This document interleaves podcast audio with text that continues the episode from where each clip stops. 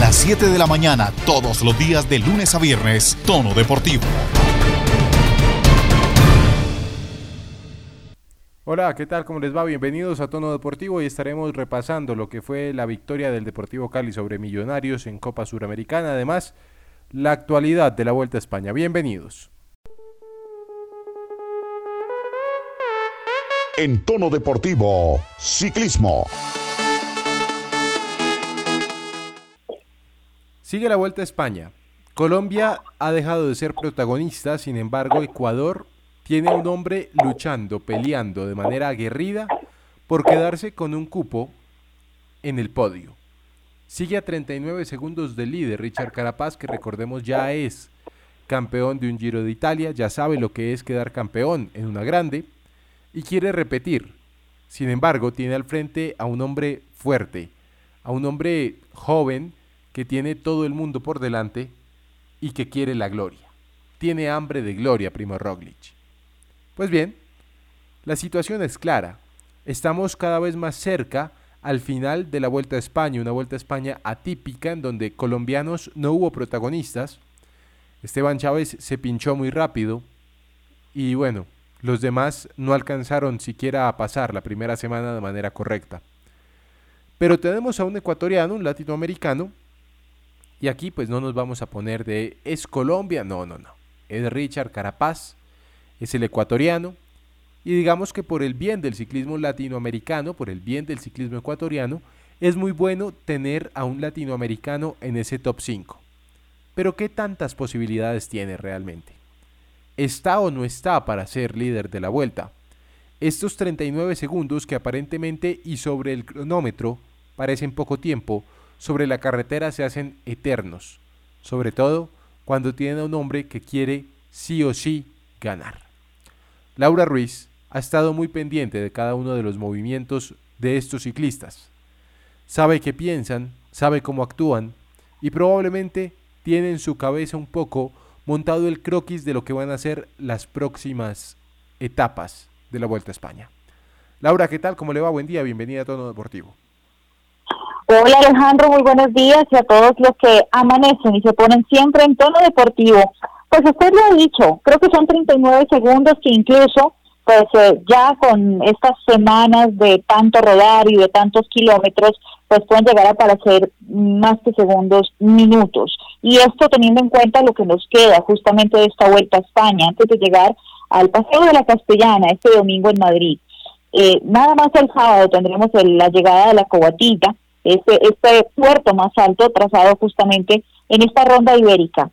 Richard Carapaz, pues el ecuatoriano, estará buscando su segunda grande y en este caso igualar justamente en Latinoamérica lo logrado por el mismo Nairo Quintana, algo histórico incluso para Ecuador y para aplaudir, como usted bien lo decía, del ciclismo latinoamericano.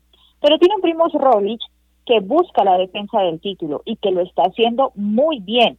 Roglic no va a cometer el error que cometió en el Tour de Francia, de perder la gran vuelta en la última etapa prácticamente.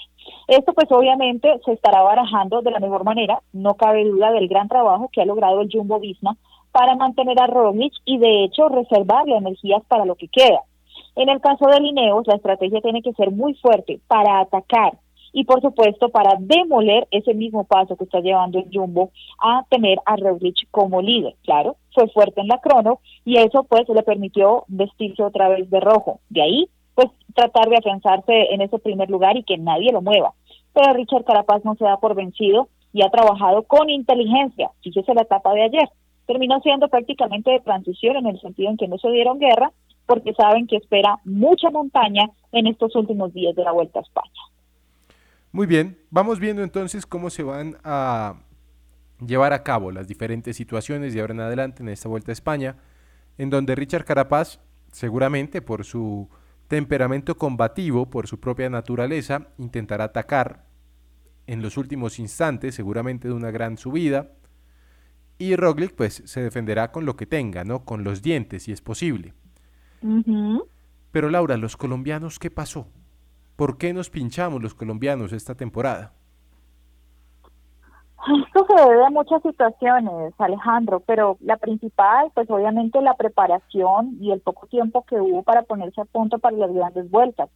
Fue un calendario muy ajustado en medio de esta pandemia y de hecho vemos como nosotros, incluso como aficionados y quienes seguimos el deporte, tuvimos esa sobredosis de ciclismo con las tres grandes tan seguidas y esto también obligaba a elegir por cuál de esas iba a apostar, digamos, los colombianos más fuertes.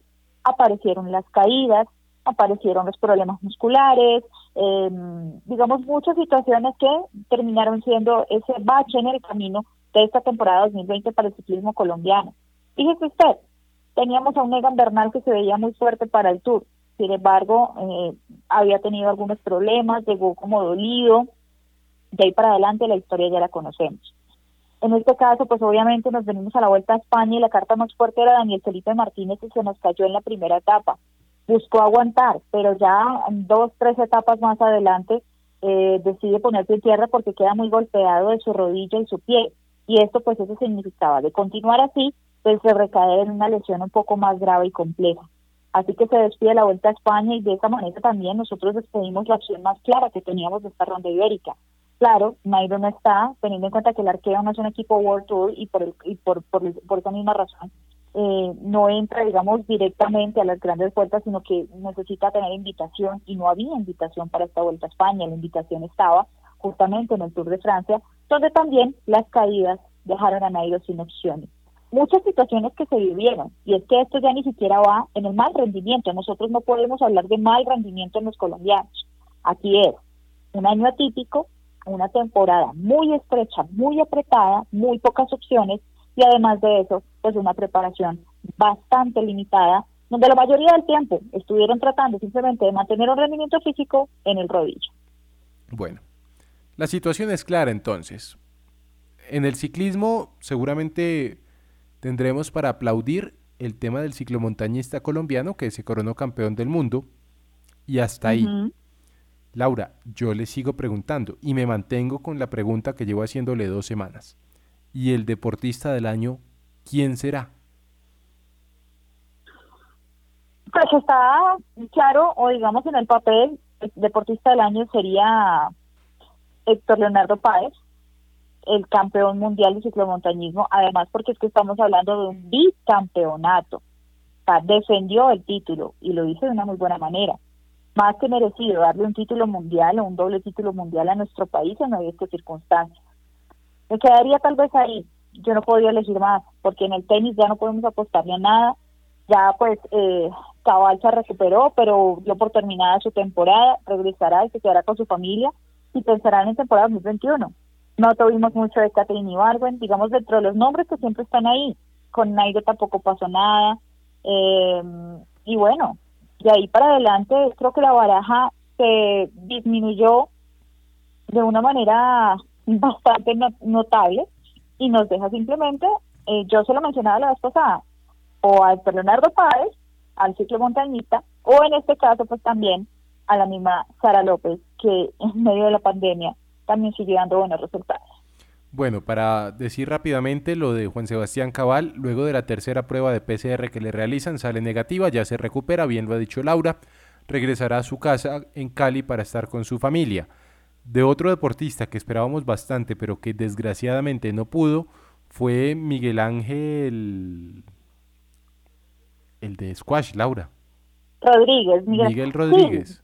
Miguel Rodríguez perdió ayer en Qatar frente al peruano Elías, que se volvió su bestia negra desde los Panamericanos, no lo ha podido superar, lo eliminó del abierto en Qatar y bueno, él tiene que volver a viajar, tiene que volver a buscar un torneo grande se mantiene en ese top 10 del squash mundial, pero si no tiene victorias, pues yo creo que tampoco puede aspirar a mucho en términos de deportista del año a nivel nacional. Completamente de acuerdo. Además, muy poca competencia tuvo Miguel Ángel Rodríguez. Creo que Qatar era tal vez la opción más clara que tenía para lograr un buen resultado, pero pues usted bien lo dijo, frente al peruano las cosas no se le han dado y como que ya lo tiene medido, es decir, el escuachista peruano ya tiene completamente medido Miguel Ángel Rodríguez y eso también pues le estaba pasando obviamente estos resultados. Eliminado en Qatar y ya pensar en lo que será justamente 2021. Yo creo que este 2020 lo vamos cerrando con, con, mucha anticipación frente a todo lo que lo que ha estado ocurriendo. Lástima. Ahora, Yo no estoy diciendo que esto sea, mejor dicho, eh, conformismo, ni mucho menos. Pero nosotros no podemos quitar el crédito que de todas maneras, a pesar de las mismas situaciones, en el caso de Miguel Ángel Rodríguez se mantiene entre los 10 mejores del mundo. No, claro. A pesar de todo. Ahí claro, está. claro, por supuesto, ¿no? Miguel Ángel Rodríguez, María Camila Osorio, que ha participado como en 6, 7 torneos, en todos desgraciadamente queda eliminada, pero está haciendo el esfuerzo de salir y competir a nivel internacional con los riesgos que ello conlleva y por supuesto con los gastos que conlleva en esta época de pandemia, que seguramente son mucho más altos. Por ahora, pues digamos que más dudas que certezas en torno a lo que será el deporte colombiano en los próximos 5, 6 meses de cara a lo que van a ser los Olímpicos, pero se va abriendo un poco más la estela de poder viajar, de poder hacer las cosas. Ya ayer, Laura, el Ministerio de Salud aprobó una, bueno, dio una autorización para que las personas puedan viajar sin pruebas PCR. Entonces, se va abriendo un poco el país, no sabemos, digamos, hasta qué punto puede ser correcto esto, pero sí se va abriendo en términos para los deportistas poder viajar y que sea más fácil. Sí, definitivamente, eh, pues ahora la cuestión es, se va abriendo el país, pero esperemos que no se tenga que volver a cerrar. Y eso también está en nosotros, Alejandro, en que sigamos manteniendo las medidas de cuidado, en mantener la prevención y bueno, por nuestros deportistas igual eh, sabemos perfectamente que han tenido mucha precaución frente a esto. Creo que los contagios se han presentado incluso en esos pequeños viajes de ya de de competencia, pero mientras no lo hubo, estuvieron obviamente todos eh, en perfecto estado de salud. Ojalá, ojalá el 2021 nos traiga cosas más grandes en el deporte, porque está claro que eh, el sueño es de todos, no de nosotros como aficionados, sino también de ellos como deportistas. Además, porque quedan con una gran deuda, como con esa, le diría yo, espinita, de no haber podido lograr mucho en este 2020. Yo creo que esa espina la tienen sobre todo Cabal y Fará, que querían muchas cosas este año y no se les dio ninguna. No, no pasó mucho con ellos, buscaban defender títulos, eh, no fue posible, se cayeron en semifinales, caían en octavos de final. Eh, yo creo que de los de las temporadas que más sufrieron pudo haber sido la de Cabal y, y, Farah, definitivamente. Pero yo creo que esto simplemente les servirá a todos. O sea, voy a abrir el, el, el ámbito a todas las disciplinas para que en el 2021 se quieran comer el mundo, aunque eso también pueda llegar a ser contraproducente, en el sentido en, que querer, en, querer hacerlo todo y también salgan las cosas mal. Por supuesto. Óigame, ¿sabe a quién hay que ponerle cuidado? Hay que ponerle la lupa a Mariana Pajón, porque ella está en Europa hace mucho tiempo, pero muy callada. Y la última vez que pudimos hablar con ella en una rueda de prensa virtual que hizo, ella estaba preparando lo que iba a ser Tokio 2021 entonces llama la atención que haya tanto silencio por ese lado. Bastante, bastante y algo para hacerle seguimiento. De hecho, eh, se ha, estado también como muy, muy concentrada en marcas personales, en emprendimientos y en esto obviamente formando parte de lo que es su negocio. Pero en competencia creo que también nos quedamos esperando mucho, claro, no había mucho que hacer, pero en este caso eh, ver si de pronto forma parte de una preparación especial o qué puede estar pensando la misma Mariana Pajón, que pues ya eh, en medio de todo esto sabe que le ha entregado dos medallas de oro olímpicas a nuestro país, tal vez de los logros más importantes en, en, el deporte en esta en esta última, digamos, en, todo lo que llevamos, no voy a poner en esta última nada, en lo que llevamos, sin dejar de lado lo que se ha logrado con los demás deportistas, pero tener una doble medallista de oro pues eh, da el lujo de decir que Mariana Pajón ha tocado la cima para el deporte de nuestro país y tal vez el país le exige que, siga dando esos buenos resultados, sin responsabilizarla, pero creyendo que es capaz de lograrlo. Bueno, si ella quiere retirarse, está en todo su derecho de retirarse. Si quiere decirme quiero dedicar a la maternidad, a mis negocios, lo puede hacer. Usted bien lo ha dicho, nos ha dado ya dos medallas de oro olímpicas, quizá lo más grande que ha tenido este país en términos olímpicos y saldrán a decir algunos intentos de puristas que fueron en una disciplina como el ciclomonta el BMX que pues que poca historia tiene y demás, pero son dos medallas de oro olímpicas y eso nadie no lo puede quitar. Definitivamente y además abrió la puerta para otros bicicrocistas también es importante, aparecieron las pistas y sobre todo las escuelas de formación.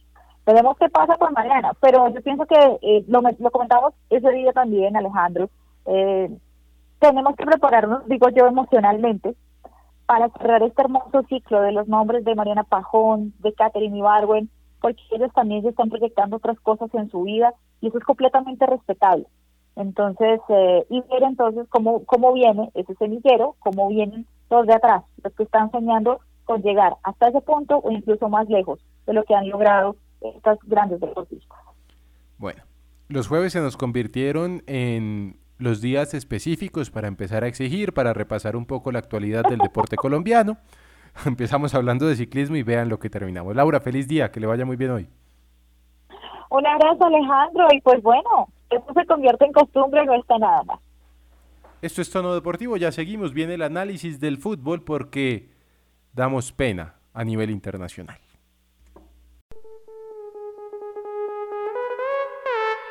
En tono deportivo, Fútbol. Millonarios quedó eliminado de la Copa Suramericana por penales. Mostró, a diferencia de otros partidos, jerarquía. Mostró por momentos y en jugadores específicos hambre de gloria, respeto por la camiseta, por la historia. Y también mostró cosas interesantes a nivel futbolístico, por supuesto, no se puede dejar atrás. Esas ganas de luchar, de pelear, de ir adelante, no propias de millonarios últimamente, pero que frente al Deportivo Cali se vieron, para aplaudir, por supuesto. Pero más para aplaudir la actuación de Juan Moreno, el Nobel arquero, 21 años tiene. Se echó el equipo al hombro, en los penales, atajó lo que pudo, porque hizo lo más difícil, atajar el penal al capitán del Cali.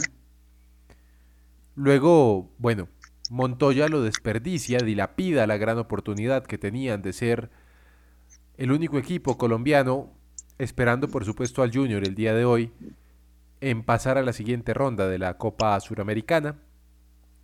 Y lo que me llama poderosamente la atención de este Juan Moreno porque no nos digamos mentiras, es un grande. Y no estoy diciendo que sea un ídolo de millonarios, para nada. No por jugar dos partidos es ídolo. Pero tiene madera para ser un gran referente en este equipo. Al final, Juan Moreno termina consolando al segundo capitán del equipo, que es Macalister Silva, después de que vota la pena máxima. ¿Y cómo es que el niño de 21 años al que tienen todos que abrazar, al que tienen todos que cuidar, es el que termina levantando a los compañeros. No lo sé. El Cali termina ganando, por poco y pierde, pero como en el fútbol el por poco y no vale, pues gana y pasa.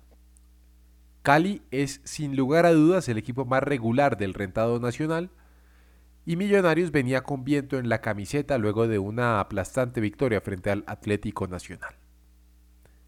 Anoche mostró que tiene vida, mostró que tiene chances y lo más importante, mostró que ni Cristian Vargas ni Cristian Bonilla existen. Que el único que existe se llama Juan Moreno.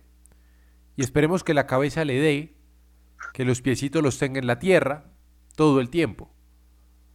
Porque el crecimiento que tiene este muchacho es enorme. Señor Santiago Villarraga, ¿cómo le va? Buen día, bienvenido a Tono Deportivo. ¿Qué sensación le queda del Millonarios de ayer? Alejo, cordial saludo para ti, para mis compañeros y todas las personas que se conectan a esta hora a Tono Deportivo. ¿Y qué sensaciones? Sensaciones extrañas. Alegría inmensa por el señor Juan Moreno, que he tenido eh, varias oportunidades de entrevistarlo y es esperaba esta oportunidad. Sus profesores, como lo fue Nicolás Vicones, Wilker Fariñez y también Jefferson Martínez, eh, creo que deben estar contentos por el trabajo que hicieron con este arquero juvenil.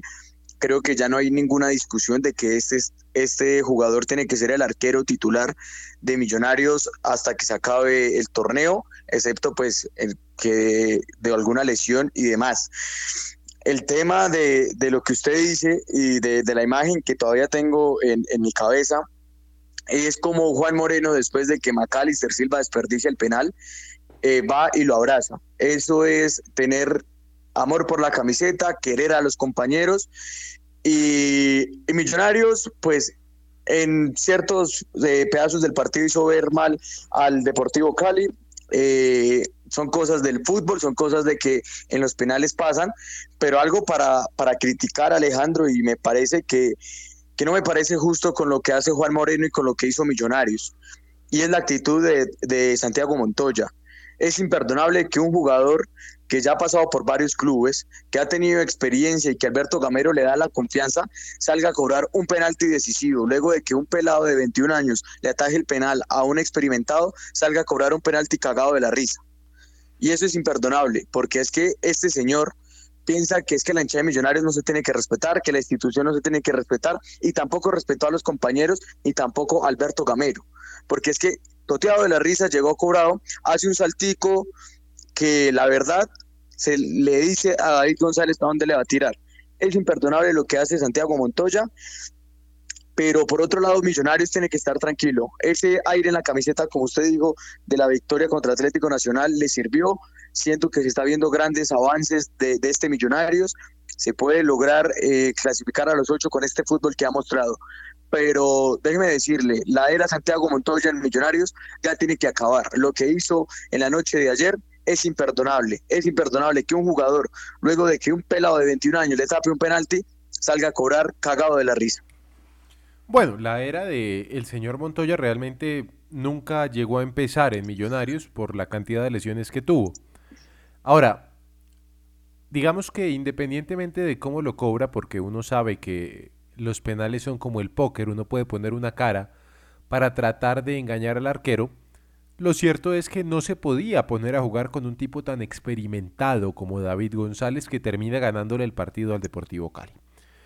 Es verdad, los hinchas no quieren más a Santiago Montoya en la institución, ya le dieron las chances que quisieron darle, independientemente de que las lesiones no lo hayan dejado, pues parece que esta gota frente al Cali es la gota que derrama el vaso.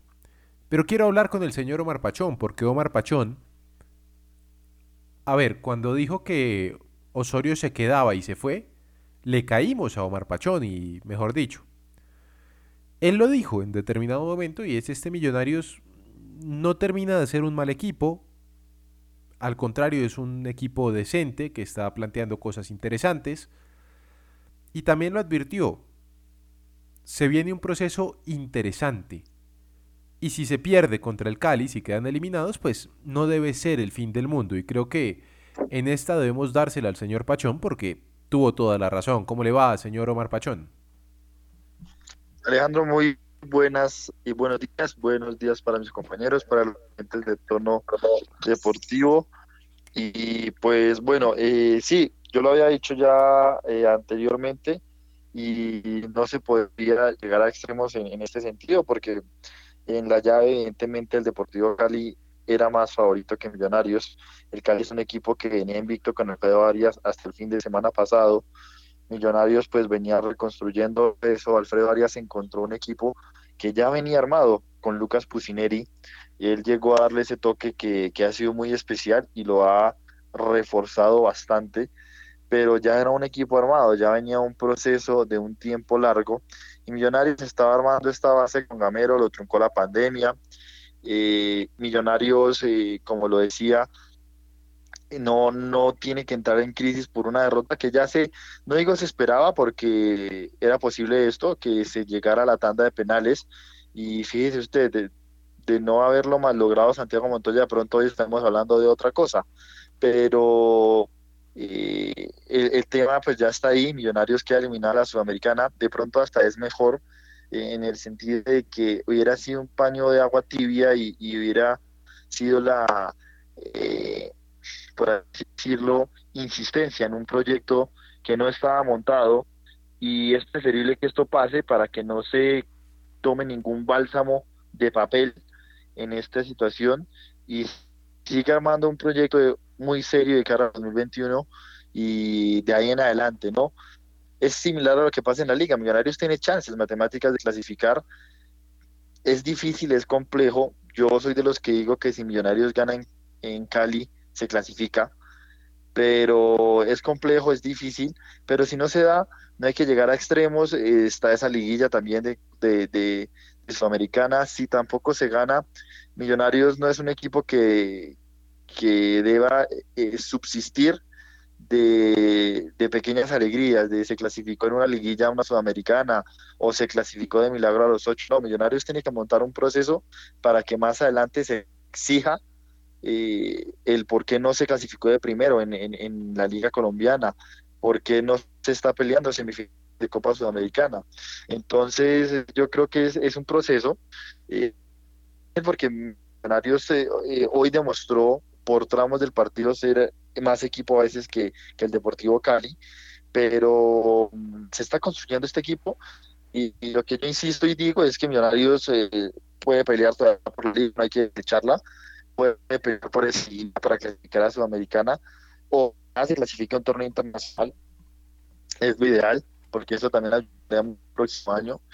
Pero pues también ya tiene que concentrarse en poco a poco ir armando ese proyecto, en, en ya tratar de no contar con jugadores, como usted mismo decía, que poco a poco empiezan a tener más a la puerta que nunca, como es Santiago Montoya, y mirar todas esas cosas, el sueldo de Santiago y ha jugado casi nada. Entonces hay que mirarse bien el tema.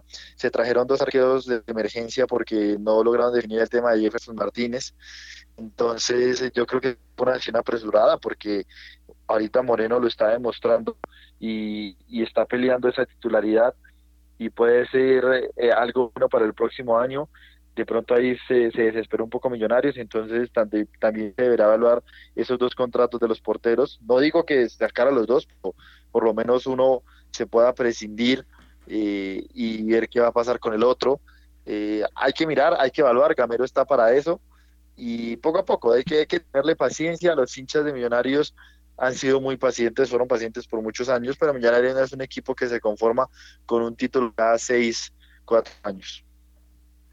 Bueno, Omar realmente está últimamente muy tranquilo, ¿no? Se le nota tranquilo. El curso Zen que está haciendo le está funcionando. Quiero escuchar al señor Juan David Forero, que lo ve desde la otra acera, no desde la acera del apasionado seguidor, ni desde el seguidor del equipo normal, sino como un espectador del fútbol. Don Juan David, ¿cómo le va? Buen día. Bueno, Alejo, el saludo para usted, para Santiago, para Omar y todos los que están como siempre en tono deportivo muy conectados. bueno, realmente, uf, es, es, yo creo que es, es, también el tema de millonarios se puede también traducir en lo que se está viviendo en el fútbol colombiano, sin duda alguna. La verdad, no es un momento fácil para nada por diversos aspectos, pero creo que me, quedo con algo que mencionaban ahorita y es el tema de, lo que mostró este equipo de millonarios frente al Cali en, la noche de ayer ahí en, en Palma Seca. La verdad yo creo que, bien lo decía Omar, me parece que se está demostrando que se está jugando bien contra equipos que digamos uno puede decir son los pesados del campeonato, más allá que listo, claro, se dio la eliminación ahorita de la Copa Sudamericana, pero creo que en temas de juego he visto una gran mejoría en Millonarios, he visto un equipo que va más hacia adelante, que está empezando a tomar confianza. Eh, obviamente uno puede decir ahorita, bueno, muy tarde, sí, claro, demasiado tarde, porque muchas veces si se dice no es cómo se empieza, sino cómo se termina. Y en la liga colombiana, por lo menos en el fútbol colombiano, pasa eso muy recurrentemente. Pero creo que es importante que Millonarios siga aprendiendo de todo esto. Eh, evidentemente me parece y comparto la verdad la opinión de Santiago de hace un momento que mencionaba lo de Santiago Montoya. Bueno, la verdad, y usted también lo decía, Alejo, pues cuándo comenzó lo de este señor, porque la verdad ese Santiago Montoya que uno decía, uff, estaba jugando en el Tolima, había jugado en Brasil, en Argentina y todo eso, realmente yo creo que, eh, como dicen por ahí a veces, esas risas pícaras matan.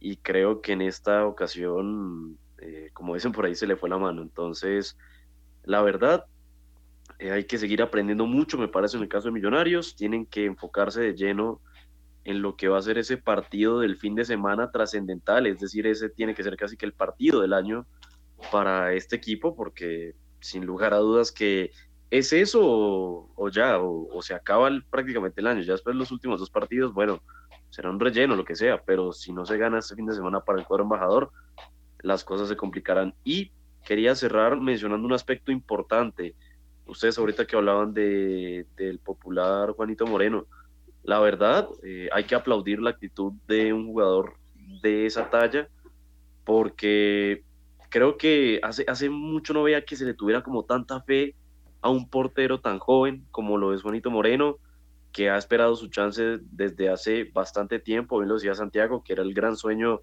de este jugador. Y la verdad yo creo que como aficionado de Millonarios, el que esté eh, en esa orilla puede decir, oiga, tenemos con qué, tenemos un buen portero, hay que seguirlo trabajando y es lo que yo también digo, bueno, empezar a mirar todo este tema de lo que tiene Millonarios también en, su terreno, empezar a darle más chance también a, los jugadores que vienen luchando y vienen, como dicen, rompiéndose las que sabemos por, por poder llegar a tener eh, un, un tema en ese, en ese primer equipo. Son varios y no se nos olvide, Millonarios fue el más reciente campeón del campeonato sub-20. Eh, se ha visto que se han vinculado piezas, pero quizás no como se espera. Y yo estoy seguro que, por ejemplo, Millonarios tranquilamente sabe eh, que algo, algo tiene que tener ahí. Ya se dio cuenta que el señor Moreno está y puede eh, trabajar bien.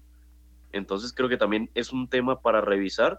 Y sin lugar a dudas, lo que venga para Millonarios y Gamero, sobre todo Gamero, ojo, eh, para el otro año que no me dejarán mentir, no sé, Omar me dirá o Santiago, pero yo creo que después de lo de hoy, más allá, vuelvo y digo, de la eliminación, para mí el otro año se ha ganado su contrato en esas dos eh, presentaciones más recientes, por más que quede afuera, pero igual, no se puede dejar meter más los dedos eh, a la boca que con esto, que con lo otro, sino saber qué es lo que tiene y trabajarlo de una gran manera porque se ha dado cuenta que se puede hacer y Millonarios puede hacer buenas cosas, pero a veces quizás la materia prima es lo que necesitan, seguir trabajando eh, o reforzando esa búsqueda esas fichas que se necesitan para el equipo. Bueno, aquí yo quiero decir una cosa y cambio el tema rápidamente para ir cerrando porque se vienen las noticias de cierre. Juan Moreno es un gran arquero, de eso no hay duda y Santiago puede dar fe, Omar puede dar fe, que lo siguieron, que lo acompañaron, que han estado con él, que lo conocen personalmente, que han compartido con él una entrevista, un espacio, saben de la calidad de persona que tiene este muchacho, pero no se puede poner toda la responsabilidad de el arco y de millonarios en los hombros de este muchacho. Porque es un muchacho, es un joven, es un niño todavía en el fútbol. Y para la posición de arquero se necesitan que le hagan a uno más goles y estar más curtido. Y en la carrera de Juan Moreno le van a hacer muchísimos goles, ténganlo por seguro. Porque es la vida, es la vida del portero. ¿Está bien cuidado el futuro en las manos de Juan Moreno? Sí. Pero el peso lo tienen que tomar los referentes de este equipo. Y si no hay referentes, que aparezcan. Porque si no están jodidos. Antes de irme, don Santiago, se habla de la posible salida del presidente de Atlético Nacional, Juan David Pérez. Los hinchas están bastante molestos luego de la eliminación frente a River Plate, River Plate, como le dicen en la Argentina. Y también de, bueno, varias personas al interior de la directiva, entre ellas Francisco Nájera, la señorita Ardila, que hace las veces como de intermediaria. ¿Qué se sabe del posible futuro cercano del Atlético Nacional para ir cerrando? Pues Alejandro, eh, luego de también la eliminación de Atlético Nacional ayer en, el suelo uruguayo, se dio eh, varias críticas, sobre todo en las redes sociales. Lo que yo puedo averiguar es que pues la hinchada va a esperar al club. Obviamente, no sé si usted tenía conocimiento, la hinchada tiene mucha relación con el club, van a hablar que lo que está pasando sí están exigiendo la salida del presidente, también de varios jugadores, porque se dieron cuenta que el problema no era de ni de Osorio ni de Montpilio, sino de varios jugadores. Lo que se puede decir es que ahora otro técnico con más fuerza está sonando, que es también viejo conocido. Están entre dos, entre dos técnicos, como le decíamos ayer, el, de, el del Bolillo Gómez y el otro es Guimaraes. Guimaraes empieza a tomar fuerza en la oficina de Atlético Nacional. Muy bien. Bolillo Gómez por la cercanía con el club, porque lo conoce, porque sabe un poco de lo que es la institución, porque entre otras cosas ayudó a hacerlo grande, pues suena más y por supuesto el porcentaje, bueno, lo que cuesta el Bolillo Gómez es mucho menos que lo que cuesta el señor Guimaraes. Don Omar Pachón, nos estamos yendo, la última para irnos. Alejandro, pues estar muy pendientes del partido que tendrá en este caso Millonarios el fin de semana con el América de Cali. Eh, ya le quedan tres partidos, tres finales prácticamente. Eh, y también poco a poco como se empezará a armar el proyecto 2021, porque ya por ahí empiezan a sonar unos rumores, no hay nada oficial, pero eh, algún jugador, sobre todo para la saga, llegará en enero. Muy bien, y saltamos a la verja de al frente. Don Juan David Forero, para irnos la noticia. Bueno, Alejo, eh, hablar también rápidamente de lo que será el partido de esta noche del cuadro de Independiente Santa Fe frente al Medellín, confirmada la, digamos, la nómina de convocados, dos novedades, regreso Fabián Zambuesa, seguramente con una protección especial en su mano, la que sufrió el pisotón del rival, del jugador de Boyacá Chico, y Alejandro Morales también, una de las novedades que tendrá la nómina, por lo menos en, en las alternativas de Harold Rivera, salen de ahí el señor Enrique Serge y Dixon Rentería. Y Alejo, bueno, también estamos a la expectativa y en las próximas horas seguramente hablaremos de lo que dejará el segundo clásico capitalino del año a nivel femenino, Millonarios y Santa Fe, que miden fuerzas nuevamente y en esta ocasión será en el Metropolitano de Techo de Santa Fe. De ahí le cuento las mismas convocadas que derrotaron el último fin de semana 5 por 1 al conjunto de Llaneros. Pregunta, ¿va a estar narrándolo el señor Estoico Forero? No, señor, pero si quiere lo invito para que me acompañe. Vamos a ver si se dan las cosas para la noche, para el conjunto de los hombres de el equipo que dirige Jaro Rivera frente al Medellín. Eh, podría ser ese el partido en el que su servidor esté ahí dando su voz. Eh, a través de la página Vamos León estará el estoico forero, seguramente. Alejo. Dígame, don, Juan, don Santiago. Le tengo una noticia de última hora. A ver, siempre despide con bomba. Dénola. Me acaban de confirmar que Sebastián Villa no va a ser convocado a la selección Colombia, que obviamente fue bloqueado, pero no va a ser convocado por todo lo que ha pasado y lo que esto ha generado también en la prensa eh, argentina y también colombiana. Sebastián Villa no viene a, a disputar los partidos de la selección Colombia. Pues es que estaba muy complicado que pudiera salir, ¿no? Él, la justicia argentina no lo dejaba salir y no lo iban a dejar salir por más de que lo llamara la selección. Seguiremos al tanto, pendientes, ya don Santiago empieza a, a oler lo que va a ser la eliminatoria, el partido del 13. Él va a estar muy pendiente y por supuesto tendremos toda la información si la federación lo permite así, ¿no? Porque hay gente en la federación que, bueno, historia de otro día. Señoras, señores, muchas gracias por haber estado con nosotros. El señor estoico Juan David Forero, don Santiago Villarraga y por supuesto Omar Pachón estuvieron con nosotros. Feliz día para todos.